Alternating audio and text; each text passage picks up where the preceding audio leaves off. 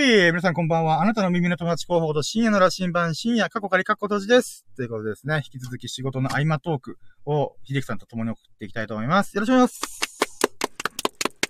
なんかあのー仕事の時間と合間の、合間の時間、合間の時間が長いやね。そうなんですよ。だから、仕事の合間にラジオ撮ってるラジオの合間に仕事やってるのかみたいな。まあそんな感じでサンドイッチ理論が誕生しました、私今。いつかブログに書きたいな、サンドイッチ。この世は全てサンドイッチ理論で待ってるみたいな。なんかそれっぽいみたいな。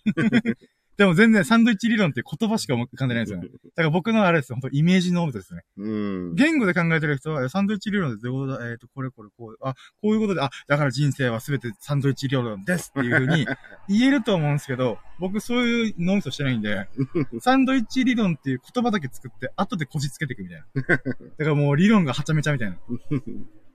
だからなんか鳥が先なのか卵が先かみたいな。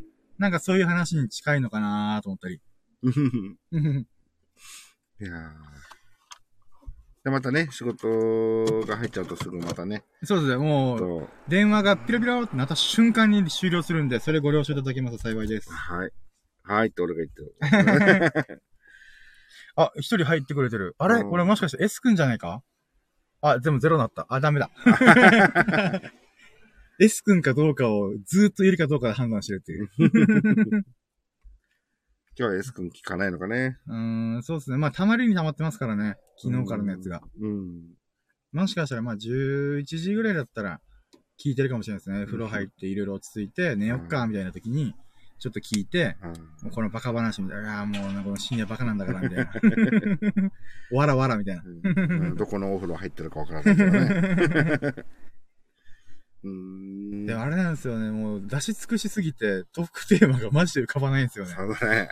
もうさっきからずーっとラジオしたりとか、昨日もずーっとラジオしたんで、うん最近心動いたこと何があるかなーみたいな。だからそうなんですよね。話したいことがあってやるわけじゃなくて、なんかこう、まあ合間でやるからしとか、うん。秀樹さん聞いてくださいよ、こんな、このこと、この前こんなことがあって、みたいな、うん。そんな話でばっかやってるんですけど、昨日もお手仕事のお手伝いして、今日も仕事のお手伝いしたんで、合計多分、これから、まあ、夜の何時に終わるかとしても、多分15、6時間ぐらい、え、多分17時間ぐらい、秀樹さんと一緒にいるんで、そりゃあまあ話すことなくなるよね。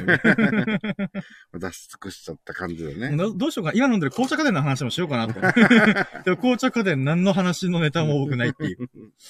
まあ、強いて言うのは、あの、砂糖漬け、砂糖漬けのことですよね、みたいな。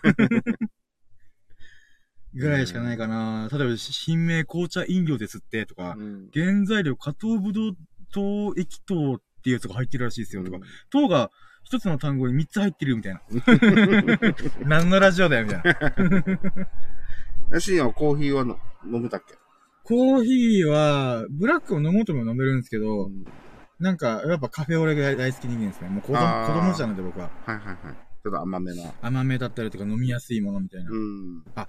じゃあちょっと今日、あ、今、いい話、いいやつをぶち込んでた。いい振りでした？うん。あの、ピシュンって思い出したのが、うん。あの、えっ、と、まあ、さっきちょっとお酒半券の話してたんですよね。うんうん。シャープ5の方で。うん。で、えーしお酒とかって依存ビジネスなんですよね、簡単に言うと。うん。まあ別に依存自体があんまり響きが悪く悪いですけど、あの、よなんていうか、程度によるんですよね。うん。誰しもが物事に、人、人にも物事にも依存してたりして、自分のバランスを取ったりすするんで、それは構わないんですけど、なんていうんですかね。砂糖と、あの、えっ、と、脂質、油っていうのもまた依存ビジネスとして、かうんん、なんか、法律上規制はされてないけど、うんこれってやばいよね、みたいな。おお、お仕事来ました。では、終了いたします。